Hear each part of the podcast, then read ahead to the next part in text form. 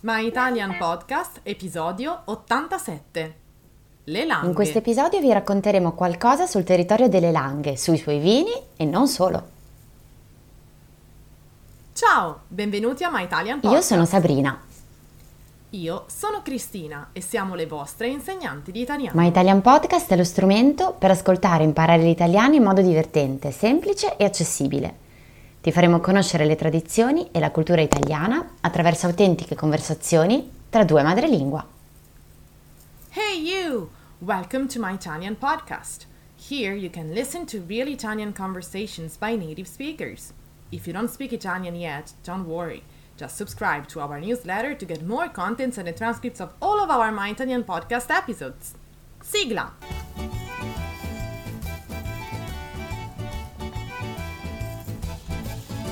Ciao a tutti! Buongiorno! Come state? Bene, bene, Cristina, tu come stai? Bene, grazie Sabrina. Questo fine settimana c'era bel tempo e sono andata a fare una passeggiata, mi sono proprio rigenerata. Oh, hai fatto bene. Dove, dove sei andata di bello? Ma ehm, sono andata in un parco non lontano da casa.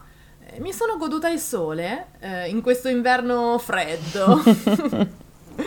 e sabato sera invece ho invitato amici a casa e abbiamo cucinato tutti insieme, insomma, una bella spaghettata. Ah, cosa c'è di meglio di una spaghettata? Veloce, semplice e buona. Esatto, esatto. E dimmi un po' come l'avete fatta questa spaghettata. Io adoro aglio, olio e peperoncino. Guarda, ti giuro, l'abbiamo fatta proprio così. Aglio, olio e peperoncino, perché insomma è un condimento intramontabile, no? Sì, sì, sì. Ma dimmi, dimmi, avete anche stappato una bottiglia di vino per accompagnarla? Eh sì, ovviamente, Sabrina. Abbiamo bevuto, se non ricordo male, una bottiglia di Barbera, che mi piace molto. Anche a me piace molto, forse è uno dei miei vini preferiti. Beh, eh, scusa, viene proprio dalle tue parti, no? Sì, non proprio vicinissimo a casa mia, però viene prodotto in Piemonte e più precisamente nelle Langhe. Ah, beh, sì, certo, conosco le Langhe. Ci sono stata un paio di volte, eh, sì, insomma, sono le, le regine dei vigneti e del vino, no? Sì, esatto. Le Langhe sono una zona collinare della provincia di Cuneo, in Piemonte appunto, e le colline di questo territorio sono ricoperti di vigneti e cittadine medievali, antichi castelli, arroccati. Devo dire che il paesaggio è proprio splendido.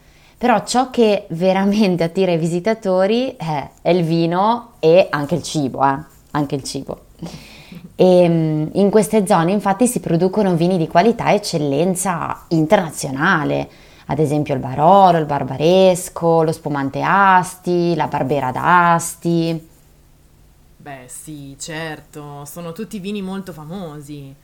Cioè, parlare di vini nelle Langhe è come parlare proprio de- de- dell'ossatura portante del, del territorio.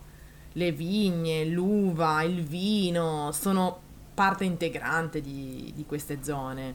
Però non è sempre stato così, perché non tanti anni fa il lavoro nelle vigne veniva considerato come un lavoro contadino povero, fatto di sacrifici e insomma in balia dei capricci del tempo, delle decisioni economiche di, di chi acquistava il raccolto.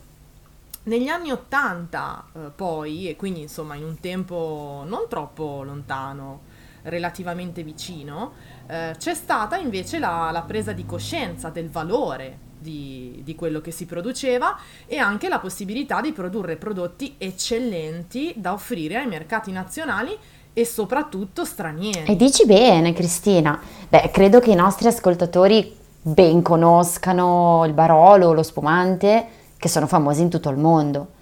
E la bellezza di questi luoghi è che è possibile anche visitare le cantine dove producono i vini, vedere le botti, assaggiare le diverse qualità di vino. Eh beh sì, perché fanno dei tour di degustazione. Una volta c'ero stata con alcuni amici e mi ricordo che era stato molto interessante e divertente anche. Avevamo visitato una cantina, ci avevano fatto assaggiare diversi tipi di vino, molto carino. Sì, sì, sì, sono d'accordo. E poi secondo me un giro nelle langhe va assolutamente fatto in autunno, quando le vigne si colorano di giallo e di marrone. E qui lo spettacolo è meraviglioso e magari dopo aver fatto un giro tra i vigneti ci si può riscaldare con un bel bicchiere di vino rosso.